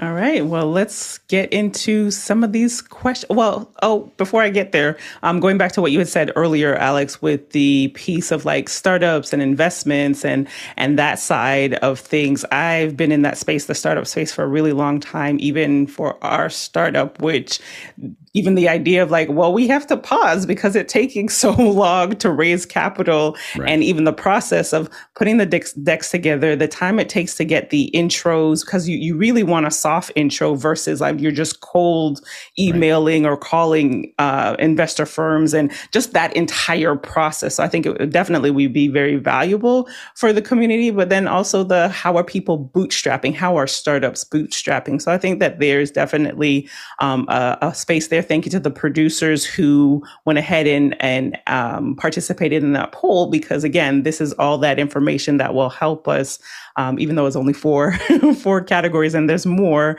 Um, but it's helpful for us to navigate who we invite on uh, as the second hour. So, Jason, let's get into these questions. All right. Paul Walhus writing in from Austin, Texas. How can we more effectively teach newcomers how to use Zoom and comms and prep them as panelists and producers? Alex? Uh, yeah, so I think that the, the the nuts and bolts of things are probably on a Friday or people jumping into after hours. I don't know if there's really a show about that. I do think that there could be a potentially either a Friday or a Monday show, which I, I, don't know exactly where it would fit in. But I think that Monday is more of how do we use Zoom in an event, and Friday is more how do we use Zoom. you know, like it's it's kind of a you know, so the the the, the when it's button pushing, I think it's more of a Friday thing, and when it's talking about the areas where it could be used. It's more of a Monday thing. As far as people actually learning how to do those things, the best way to do it is to do it. And so people getting into after hours and asking questions, people um, you know, learning comms is really a join the office hours team. You know, like that is the best way to learn how to do comms and how to be part of something is the, the best way. And again, what you're doing is you're starting to get good at built being part of an ecosystem where a lot of us are bidding on this stuff all the time. And when those when we get the job, part of the reason that I wanted office hours around was that when I got jobs, I needed to know who to hire, like who to, who, who, you know, and and we need people who have already done all the com stuff and already done all the bits and pieces. And so I don't want to train someone up on that and and or done, you know, speaker prep um, or done all those things are things that we're looking for. So the best way to do it is to get into it. Jason. Yeah, I, I've I've got to reiterate that when I was getting into production, I would have killed for the opportunity to learn as quickly as I, have seen people firsthand learn in office hours. It is truly an amazing opportunity, and it's not just oh yeah, you know you're, you're gonna it's it's experience for you. That's like you know telling a band well it's exposure. That's what you should be playing for. No, this is real, and it, it truly is useful. Next question. Dave Troutman writes in from Edmonton How to handle success? Uh, some companies stumble when they get popular. Is there a general approach to keeping control of growth? Go ahead, Alex. Yeah. Um, I think this would actually be a great subject. There's there's um, both structural things like how do you hire for that. There's also um, financial things like, for instance, when we got picked up by Google years ago, uh, we got ahead of our AR. and so what that means is that you're bringing you're you have so much work coming in on in February that the the time it takes for the money to come in for that work doesn't cover March. You know, like and so you you end up in this thing where you can actually like just blow out your company um, because you suddenly don't have cash flow. You know, it's it's a crazy thing, but it's like you're suddenly have a tsunami of work, but all the water goes out before it comes in, right? And so the um, and so you uh, that figuring out how to do that and how to navigate that was something that we just had to start asking people about. And I think that second hours that talk about, you know, financial process of how to deal with those things, I think would be really interesting. Yeah, it would be cool to see so, or get some guests on that. Like, yes, we scaled, and this is you know how it worked, or or flopping and how it didn't work, or the pitfalls and what to avoid with that. The legal side of that as well, of some things that might change in your company structure.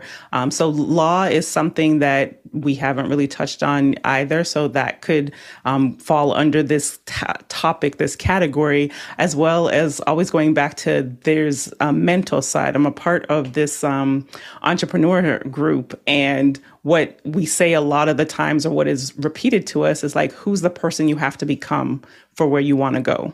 And so there are some things that you personally, as, as whether you're an exec part of the executive team and or if it's your company, that there's some skill sets that you might not have or need to acquire and like just thinking through um, that entire process. So that would be helpful. And producers remember so this time is as we're brainstorming is to just toss out your thoughts um, some areas that you've been thinking about or you think that might fill some gaps that we may be missing because this is all about you. Next question Jack Ropel from Breckenridge, Colorado writes in How do you acquire a domain name that matches your vision and identity? Alex? I think this is a great question. I think we could definitely spend an hour talking about domain names because it's changed so much. You know, I, yeah. I buy I buy domain I buy domain names now as part of production, and I don't even think about it like it's like a um, I single use. Like I'm going to use it for this production. I'm never going to use it again. Uh, I think people aren't used to that. You know, it's it's and I do it because I could use Bitly or some other shortener, or I could just write my own URL that isn't a Bitly, that isn't something that's forwarding it out.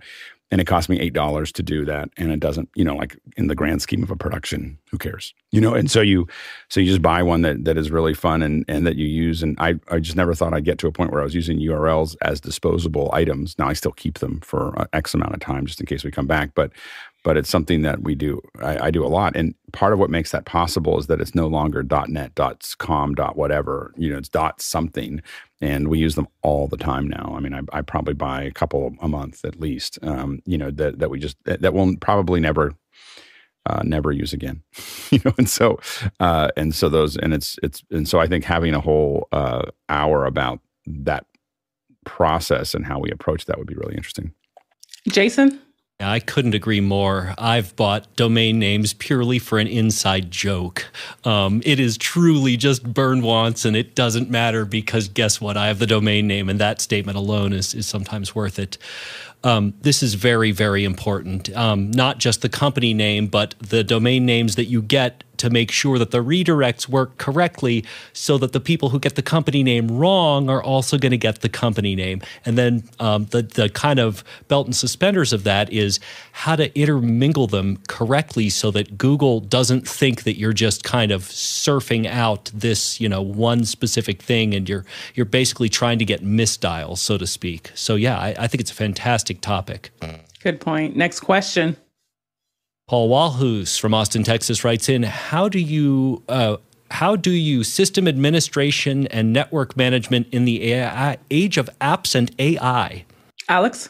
Yeah, I think that's probably a Friday one. So once we get into networking and and system admin and so on and so forth, I think that moves more into logistics, and so that would probably be a Friday discussion, which we've had other networking discussions on those days.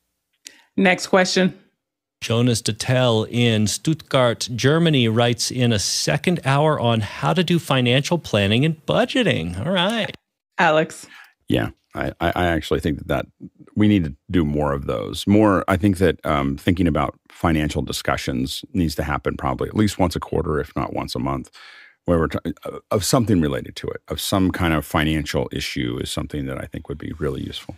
And I think that it's for us starting businesses, like it's thinking about all the things like how do you calculate your hourly and how do you calculate those those bits and pieces would be useful.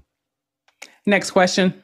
Paul Walhus in Austin, Texas writes in compare and contrast RemotePC, TeamViewer, VNC, AnyDesk, Chrome remote desktop, GoToMyPC and Apple remote desktop. And this think, might have either been mistagged. This sounds like more of a first hour question. Uh, I, no, I think that it's, oh, yeah. it's, those are the those are the things that we could do as a subject, and I think again it, it would come back to a Friday, Friday. subject. This is not a not a really why, but a how, and looking at those things specifically. Next question. Dave Troutman writing in from Edmonton, Canada. Maybe a day for talking about handling staff levels or hiring against contractors. Alex. Yeah, I think that having a discussion about that would be useful because there's definitely a point where you there's a point where it's it's really efficient to have um, contractors, and then there's a point where it's really efficient to have staff, and and and so I think f- talking about where we make those decisions, I think would make sense. Jason. Yeah, and especially in in lieu of, of recent California uh, legislative accident? No i can't call it that. But um, you know un- unforeseen consequences and how basically that's turned production on its side for um, the better part of the country. Alex? Yeah and i think that i think that it, but i think we can stay in a general um, note. I mean literally the the once most of us figured out like uber and lyft how to bypass the, the, the ab5 it didn't really matter anymore. Um, and so the um, uh, so the but i think that we um, can can really think about. I think beyond the legal ends of things, it's just the strategic end of why would you have a person on staff versus a, a contractor. I think is a as an important piece of the puzzle. And what this bubbles up to is well, just overall human resources and some of the yeah. considerations. So even having some expert that could come on and, and speak on that is is also something where this could fall into. We have to find an, uh, we have to find a consultant that's willing to talk in public because no company wants to talk about HR in in public. Right. so so we will so it'll be a little bit of a challenge to find a person that will talk about it. Next question. Eduardo Augustine in Panama, PA writes in how do you approach proper positioning and lead generation to actually get seen? That's good. Alex. Yeah, I, I, think that that's a great one for us to brainstorm and talk about how it's worked for us in the past, where we get, where we ended up with our leads. A lot of times those leads tend to be, for me, they tend to be uh, feel accidental. Like I don't do a lot of uh, hard, I, I create a lot of things that are generating, stirring up dust and then things just show up. like for me, I don't I don't really have a, a, way to do that. But talking about what that looks like for me and for other people and how they do it, I think is it would be really useful. Yeah, Eduardo, I'm with you. I'm actually going through this process with some consultants of similar to Alex. Things just come naturally in referrals and just because of what we've done. But growing a business, you need to, in my opinion, you need to have a pipeline and how to, you know, fill the pipeline of leads. And so that you can be, for those who want to be more systematic with how you're doing sales and, and so that you can kind of have an idea about what your cash flow, um, your cash flow looks like. So yeah, this topic would be, would be definitely handy. Next question. John Snyder in Reno, Nevada writes in how to have an initial scoping conversation with a client who is seeking to hire you. Jason. I think this is one of the most important things if you are uh, a one man operation, as I, for the most part, am. Uh, learning how to do this well truly will make or break you. And um, I'm sure it varies by vertical, but um, kind of the tone and cadence of it, I bet, is somewhat uniform. Alex? Yeah, I, I, definitely think that understanding there are definitely limits to what you want to say during that first call, and then limits to what you want to, you know, and then the the list of things that you want to know. Uh, and I think that'd be a, a great second hour to talk through. Next question. Laura Thompson in Beaumont, Texas, writes in a legal discussion of LLC, independent contractors, uh, S Corp, C Corp, and the rest of the legal alphabet soup. It really is an alphabet soup, Alex. And again, this became in California. This became really important with AB5. So it, this is something that you know all contractors at this point, probably at least in California, should be in one of those three. You know, they should be LLC, S, or C Corp. Um, C corp is probably not what you need, but S corp or LLC uh, specifically to kind of navigate these other issues. But I think that that is. Um, but talking about what those are and why that they, they're there, I think would totally make a lot of sense. Jason. Yeah, what you want to avoid is the DBA. That is an alphabet mix that is not ideal. But yeah, um, we did do this very early in office hours, I think, and um, I, I, I think it's endlessly useful. Um, we probably want more of an expert probably an attorney or, or, somebody involved with taxation to really get into this um, because the difference is is twofold it's liability and taxation those are really the differences between all the different ways you incorporate oh, and hireability at this point sure sure next question Henry Ramos in Yonkers, New York writes in after um, uh, mediocre or less than service from Fiverr, I haven't bothered with them in years. Is it worth revisiting? Alex? I think in general, looking, uh, you know, going out and and um, uh, trying to figure out, you know, what of those kinds of services make sense. I think it makes a lot of sense. You know, would would you know talk about which ones we've used in the past, which one have been successful, et cetera. So is this? I, am trying to remember. I feel like we've done something similar, but maybe it was maybe sourcing volunteers. Is there a bigger topic of like sourcing talent and well, I think this to, is but this is like kind of almost mechanical Turk kind of things. Like so when you do Fiverr, if you're going to Fiverr, you can you know hire someone to build you something that's relatively inexpensive. Um, and sometimes it's all you need. Ah, I just need something that's going to be kind of built this way, and I'm going to have somebody build build that out. Um, it is, uh, I think that it, some what a lot of smart folks on Fiverr do is they they get you to this is a really inexpensive thing, but you'll never want that thing. That's for five dollars. you want this other thing, and they're using it. Um, what I found is a lot of them. I used it for a while in the past, uh, maybe a decade ago, and I was putting things together. And what I found was they were using it mostly as lead generation. So they're going to do something really inexpensive for you, but this is a relatively low cost lead generation for them to meet you and then say, well, I can do all these other things as well. And it costs more than that, but it's something that's interesting.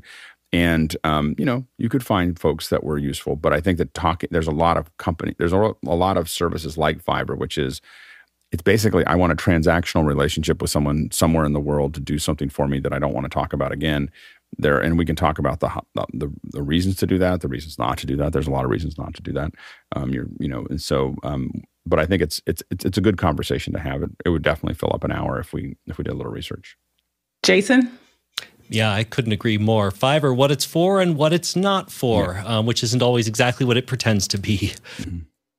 Next question. Don Snyder in Reno, Nevada writes in mergers and acquisitions for small business owners how to know when to exit, and what appropriate compensation is. Yes, Alex. If everybody knew that, they'd be really set, you know. So, um, so I think that, but I think that talking about making those decisions and, and when those make and how you value what you're doing. I think a lot of times uh, people value their companies much higher, sometimes lower, but usually much higher than they're worth. so, so, so, so, then they go, well, this is what I think. I, I mean, I've done that when I was, you know, and, and the multipliers and, and what that actually looks like, I think are, are useful things to, to, to figure out. Jason? Yeah, this is where the um, the business wiener terms like Sepulveda come in and you know things like that. I had a client whose only job was to oversee exit strategies for founders of businesses and he made a really good living at it. Next question. Henry Ramos in Yonkers, New York writes in Does CRM have a place in the live streaming business? Worth it? Alex? Uh, yeah, yeah, I think that um, it can as you start to build up. Um, so you know, being able to remember, remember, I mean, it does help to be able to remember what what last conversation you had and have a system that that tells you when to contact people and how to contact them and keeps track of all those conversations and make sure that you're reaching out to people at the at the appropriate times. And so I think that those um, managers are, are powerful. And I think that talking about which ones, I, I have to admit, I I don't do that that much. I keep track of things, but I know that if I, you know, when we had more, we definitely paid a lot more attention to it. So where do you switch over from a lot of emails and an organize in a, in a structure to a, a proper CRM?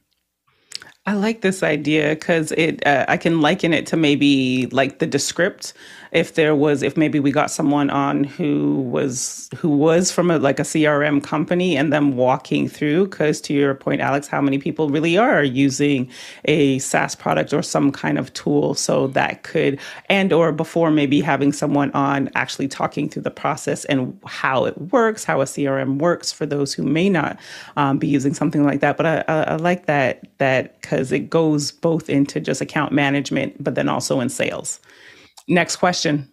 Paul Walhus in Austin, Texas writes in How can non professionals succeed as retirees and hobbyists? Alex. Yeah, I. I think there's such a big business in people just doing this for fun. you know, like like they don't need to make a lot of money or need to make a little money to cover their the cost of their hardware and and you know their their uh, um, their habit, in this case, buying gear. Um, and so, uh, so their their gear habit is something that I think is we could definitely talk about of how do you do this and how do you just you know because there's so many places where it probably doesn't make sense for people like a lot of the folks on the panel to do do the job. Like what we would charge would be way more than what anybody can afford. But if you're a hobbyist, you could really, it's never been better as far as providing something for your local organization or providing something, you know, that's there. You've got a couple of things that are available. Um, you know, I think that talking about that from a hobby perspective could be, could be a good second hour. Next question. Eduardo Augustine in Panama, Pennsylvania writes in second hour on when is the right time to hire versus freelancers? Alex? I think we talked about this one earlier. I think we think that that's a great second hour. Yeah. so we'll, we'll, we'll take a look at that. Yeah, absolutely. Next question. Alexander Knight in Vancouver, BC, Canada. When you feel stuck between trying to grow a side hustle into a full time business and working a full time salary job, discuss strategies on how to manage time and save money so you can minimize risk and quit your day job. Alex. It's a great second hour. That's all I got to say. I mean, it's I mean, I have a very specific way of doing that, which is I, I oftentimes call the tank track. But but the um, uh, but I uh, I think talking about that because it's a lot of us have this situation where we're in a in a job that pays the bills, and but we have something we really want to do, and and how do we get from one one place to the other? Yeah, and then in this too, and I forgot what I was going to say. I'm sorry. Next question. Walhus writes in How to manage passwords and passkeys in the age of AI. Alex. I think that this one starts to get into more of a that that's probably a Friday subject. I mean, de- dealing with our logins and so on and so forth starts to become logistics. So we probably push that one off to Friday. Next question. Jack Ruppel in Breckenridge, Colorado writes in How to moderate and produce a one man band digital presence. Alex. I think that's great. Yeah, like figuring out how to do it. I'm not very good at that anymore because we have office hours. So, so, but, but I think that uh, knowing how to run all of those things and dance with them all at one time, I think is it would be a useful um, subject. Jason. Yeah, um, and I think the final step of that is you know how to automate that. Definitely. Next question. Stephen Kimbrough in Berkeley, California writes in a general conversation on working with site union folks and what to plan for total time, lunch, skills, etc. Alex. Yeah, I think that I think I really think that it's a tricky business because a lot of us are sensitive of talking about union issues, but um, on you know in public, much like HR issues. But I think that there are some you know basics that make it all work much more smoothly, um, and you know it's it really is um, you know, we joke that you know working with the union is just grown up work. Like you have to, everything has to be managed, everything has to be sorted out. You know, you're you're not just kind of winging it anymore, um, and you have to figure those things out. And it's made made me a much better producer um, to think about those those time frames and the things that I need to do there. So I think that having that discussion would be um, of what makes it easy and what makes it hard uh, would be a, a good a good discussion. Next question. Chris Clark in Tempe, Arizona. What's uh, what are successful strategies for sustaining team and employee morale through the ups and downs of the business cycle? Jason. Uh, I can't. I, I, immediately thought, Alex, of that. Um, you know, only give your crew sugar about like two hours before the end of the event advice. You That's gave. one part of the morale. perfect. That's one part of the morale. Uh, yeah, and I guess you could you could think about that emotionally as well. So you know, the sugar is uh, that, that's a physical manifestation of it, but but I do think that talking about that um, that process of sustaining energy throughout the process, um, I think a lot of us struggle with that. You know, it's not even something that I think we've ever really all figured out. But there's definitely some things that work better than others, and so I think it'd be good. It'd be good discussion. Absolutely. Next question. Brody Hefner in New York City writes in How about occasionally inviting an event associate leader to offer new perspectives on industry trends? And then he left a website. Alex. I think it's great. I think that one thing that we have trouble with event planners is they really want the events to be physical. So we always get into this back and forth with them of they, you know, the, this is their world and they understand it in a certain way, and so they'll talk into that that way, even though many of us know that that's probably not the future. so, so, finding event planners that can think a little further forward um, has always been a little bit of a challenge for us as we build these things out. But I do think that because they're they're very sure that it's going to happen, and and a, a lot of us are very sure that it's not. You know, and so I think that that's the the conflict that we've had in the past, bringing some some folks in because most of us don't think that hybrids are ever going to really work. Next question. Albie Lopez in San Antonio, Texas writes in best practices with client communication, such as project overviews and deliveries. Jason. Yeah, I, I, would distill this whole thing into how to read, write, and interpret a Gantt chart. And then whether you share that with the client is its own thing. Alex? Yeah, it, it, it is. Um, I think that managing expect, you know, understanding how to manage expectations, understanding how to manage uh, the flow and what you're what you need to get to make that happen would be really valuable. I think it's a great great second hour. And because I know that the team is going to go through this and get the transcription and all put these ideas in our, our second hours, what I'm also hearing is like project management, account management, because that's a, a, an art, a skill in and of itself. So, yes, loving all of that. Next question. Uh, Tlaloc Miguel Lopez Waterman writes in um, Can we talk about the process of filmmaking as it pertains to business, funding, staffing, soup to nuts?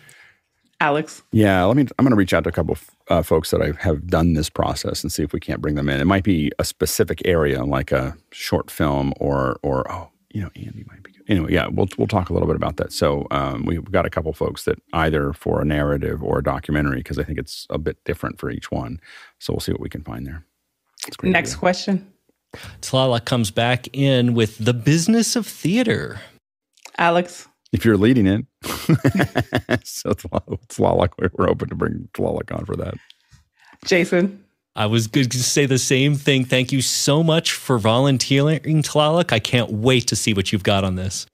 I have a feeling this might be coming up, but um, I'm also curious, just throwing this in here, like what other what other verticals do we need to make sure that we address? Like, so there's film, we kind of had the broadcast because of NAB, there's theater, just panel, just thoughts on like what other what other areas and and folks in the chat too that an area that you're a part of or an industry that you're a part of that possibly the business of that industry that we can also touch on. Jason? Well, and in keeping with the soup to nuts approach, maybe um, a really old or completely changed, um, I'm sure at least few of us have spreadsheets on, you know, an event and, um, you know, how, how you reversed the budget and, you know, just scramble the dollar figures and go over the, the main line items. Next question. Paul Walhus writes in a show about how to brainstorm techniques and methods. Alex.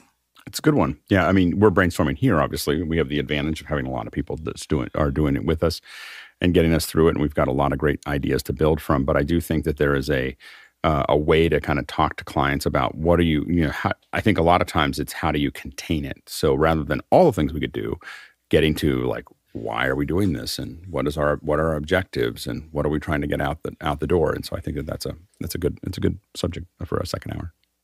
Next question. Dave Troutman in Edmonton, Canada, selling your domain name. And when someone approaches you to buy it, how to value it, uh, we have an expert nearby. Jason. Oh, yeah. Mr. Preto, thank you so much for volunteering. It's like, yeah, don't you dare. I mean, that that could be. And then even there, there's some people that that's even like the business, like they squat even though there are legalities around there feel free john to jump in at any time. But yeah just even that that process and and what what that could that could lead to that could be an, an interesting one john. I'm i'm happy to to participate. Thank you. Next question. Uh, douglas carmichael writing in managing travel? Alex you know, I think that that one starts to get towards a Friday. You know, that's it's really a logistical problem as opposed to a creative or a why problem. I think that's what I'm kind of thinking about when I think about things that are not computer graphics, the audio or video that we might talk about, or education that we might talk about. I I I kind of lean into the is it a how or a why? You know, and and so um, and I think that I think that probably Friday this would probably fit on Friday and again because i know we're going to be able to pull the transcription maybe even content creators in the travel space because that is a space that mm-hmm. is that is not even booming. It just is. People are always looking for places to go and just maybe even the process of how they create content those that have actually built a business around it and, and talking to to some people in that area. Next question Gordon Lake from Los Angeles, California. A look at the legal considerations when recruiting talent, including advertising and interviewing. Alex. Yeah. like how to recruit talent, how to find good talent uh, is is a huge problem for every company. And so I think that talking about it would be great. Next question. Jack Rupel writing in from Breckenridge, Colorado. The goalposts of digital media are always moving. Office Hours is working on HDR and 5.1 content. Please discuss current digital event goalposts and six months from now. Alex? It's probably something we need to check in on almost every quarter just to kind of keep error correcting. And and I wouldn't say necessarily what's going to be six months from now, but what's going to be six years from now, or or six you know, or twelve years from now, or fifteen years from now, because we want to keep on looking at those trajectories and keep on aligning. It doesn't mean that we can do those things right now, but we want to keep on looking at what those are so that we can keep on aligning kind of our our ship to something that's further further away. I think I said this a little bit earlier, but again, for the record, of just even planning. Like, I think actually Dr. Clark, this is even better. Dr. Clark had said earlier in the chat about succession planning. So it, I don't know if that would be like a standalone or if it falls under a bigger umbrella, but planning for your your business, personal development planning, um, and then yeah, succession planning. Next question. Tlaloc Lopez Waterman uh, writing in intellectual property. Who owns what we make? Jason. I love this. This is one of these things that um, if if you're just if you don't understand it, you'd better look it up and then look it up again and then hire an expert to look it up a third time. This is super important because it can completely tank your company if you don't understand it. Alex?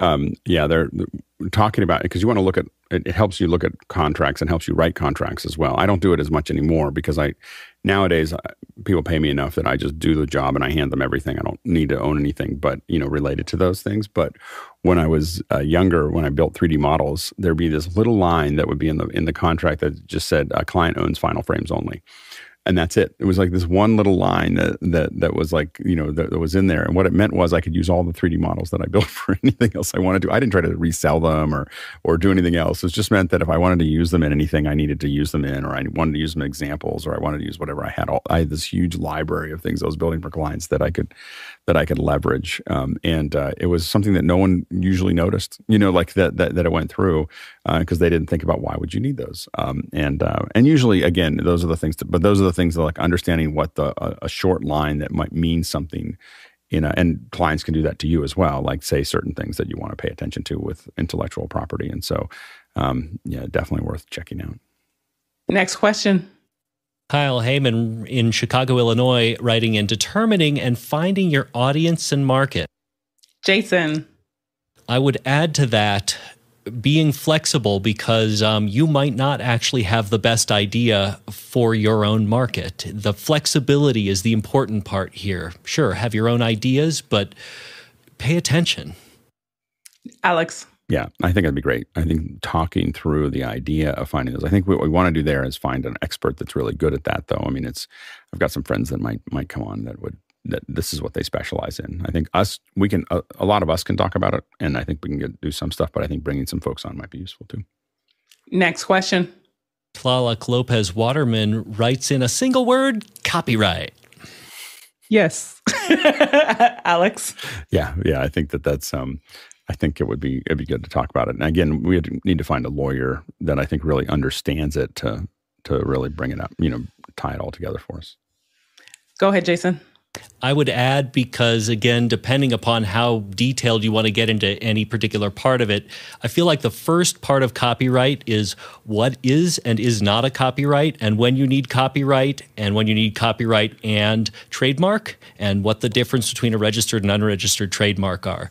Um, simple stuff, but it's you know it's it's a five minute talk from someone who's good at it, and it will save you a lot of grief. And just to add to that, like as you said, trademark, patent, just some of those other legal areas that would impact our community. And, and, and I think that those are all those are three different ones. exactly, Copyright, exactly. patent, trademark are all are three different hours. Yes, all for the transcription. Next question. Jack Rupel in Breckenridge, Colorado writes in How do you leverage new hires' outsider status to get out of the way we've always done it rut? Alex? That's my primary business is to be outside of that that process. So um, so I think that that'd be a great a great subject to talk about, both how to be that person internally as well as how to um, find those folks and and also how to re- understand where you fit into the the pipeline. We always joke that you know I've I've been a contractor for many of the top very large companies and we always i always tell people that work with me i'm like we're the red shirts. Like you know when we're going to the thing you have to remember that we're we're creating the new things but if something goes wrong we're the ones that we're the red shirts you know from from star trek. We will this, we're the first ones that'll go. So so understanding where that is and what you have to do to manage that i think is important as well and Alex is kind of a, a follow up on this. Is is there a topic or second hour maybe around like a global, like what that looks like since there are so many distributed like pe- NAM was, I mean NAB was having people across globe. Is yeah. what what could that look like?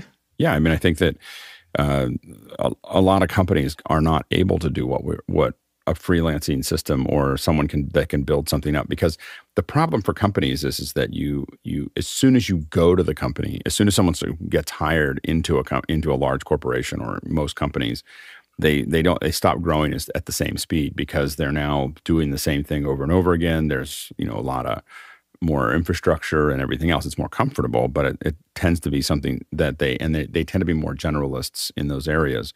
Whereas for every show that you do you're bringing in the right person for that job. Like the engine, the audio engineer I bring in for a certain job is does you know knows how to do that thing, and the camera operator is that kind of camera operator, and the and the and so the TD is that kind of TD, and so you, you you know there's a lot of advantages to that and we can talk about that more. But there's a when you're trying to really do something new you want to be able to hand pick those. And those folks oftentimes wouldn't be the type that would want to work at a corporation you know like so they're not you know and so you need to you know they're they're just not the that and so you i think there's a we can talk i think sometimes about the symbiotic relationship between having in you know in-house staff which is super important as well as exterior external freelancers that help you specialize for a given project and scale up for one project and scale back down again you know and so i think that those are things that are that are useful.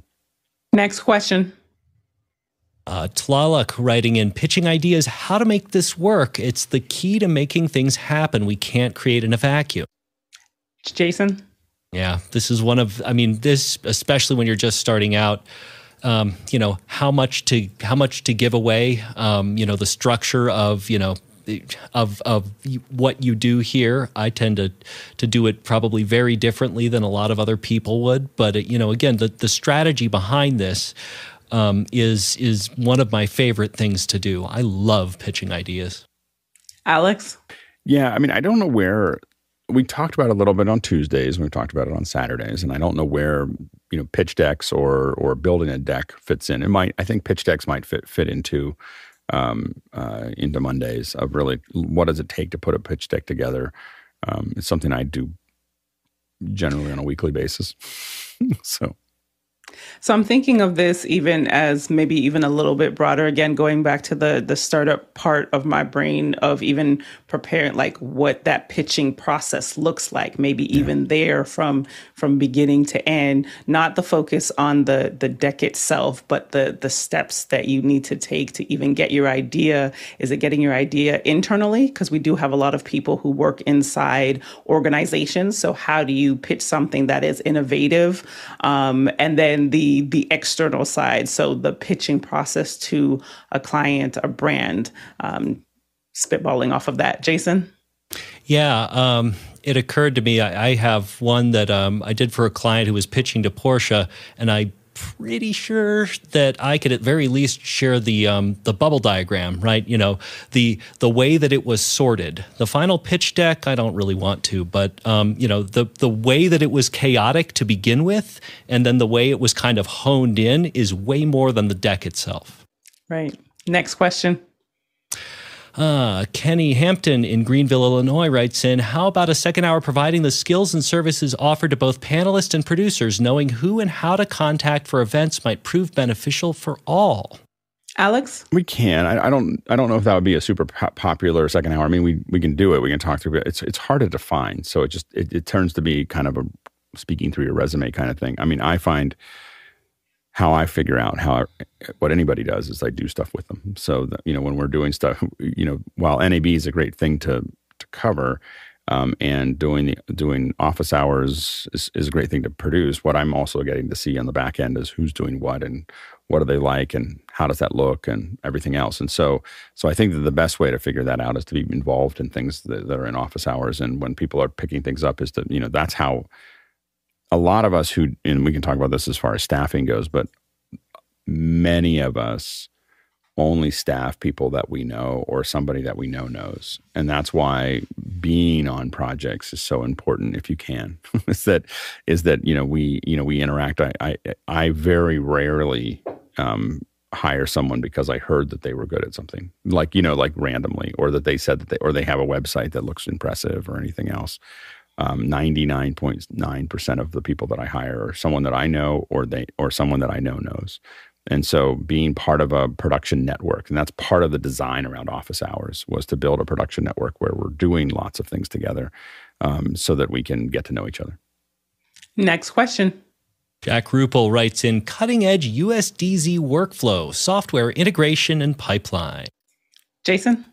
Oh, this subject is near and dear to my heart. Um, you will never have to twist my arm for this one. I'm not sure where it fits exactly in the cadence, but oh boy, can I talk about this stuff. Alex? Tuesday. Uh, Tuesdays will be the days that we talk about this. And um, obviously, after June, we expect to talk a lot about it, probably at least. Uh, at least once a quarter, if not once a month, um, maybe once a week for a little while. So we'll, it depends on what happens in June. But uh, Tuesdays will be the day that we talk about USDZ. Next question. I think that's the end of it. I thought I saw. Did okay. I miss one? It it could have been me seeing seeing, seeing a, a post or, or channeling something coming in. Well, producers, thank you so much for all of your questions, your well, your questions, your suggestions, and remember in Discord we have a, a channel that is dedicated to second hour. So if something comes to mind after the show, feel free to put them in there because we're always looking, always looking at how we can best serve you. To our panelists, thank you so much for your insights and your feedback. And of course, to the production team, thank you for without you, this would not be possible. I just want to highlight that in the email that you received today, for those of you on the email list, that we have already announced volunteers for Cinegear, um, for the Cinegear production team. So that's going to be June 1st to the 4th. So go ahead and sign up. Alex, I don't know if you wanted to add. Yeah, we're we're pretty excited about it. So, um, you know, I think that NAB, I really felt like NAB was a huge success. Uh, we we learned a lot. We produced a lot of great content. I will say that even with all the little bobbles around audio and everything else, I looked at a lot of other NAB coverage, and I'm I think we stand pretty well in the, in that area. Um, and so uh, we're going to look at how, where we can turn up that up a notch or two. So we're working with some manufacturers. Uh, I'm coming down personally for it, so I'll be there on both Friday and Saturday uh, for the coverage. So I'm looking forward to meeting everybody that comes um, and, uh, and as part of that team. So um, there, will, there will be some posts. We're going to work on getting a better post process uh, working so that we can get um, so we can upload more things for folks to work on offline. So there are are opportunities that are going to be offline and opportunities that are online both part of the live and post. And so if you're interested, go ahead and sign up. And remember, brainstorming is happening all week. Tomorrow it will be brainstorming graphics. Um, head over to officehours.global to learn more about our schedule this week. And I cannot forget that the Taluk Traversal, we've gone 127,341 miles. That's 204,934 kilometers. That's more than 1.008 billion bananas, 5.1 times around the earth. Thank you all for watching, and we will see you next time. Bye.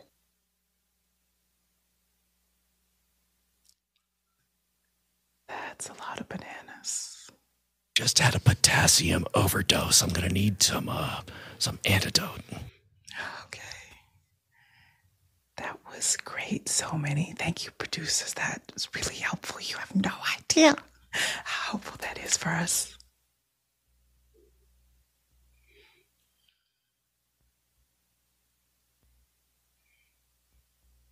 I have to go. I finally spilled my tea after all these years. I was wondering what you were doing.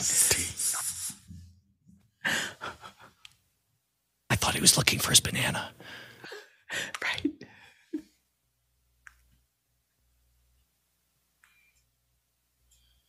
Alrighty, y'all. Thank you. Bye bye. Thank you.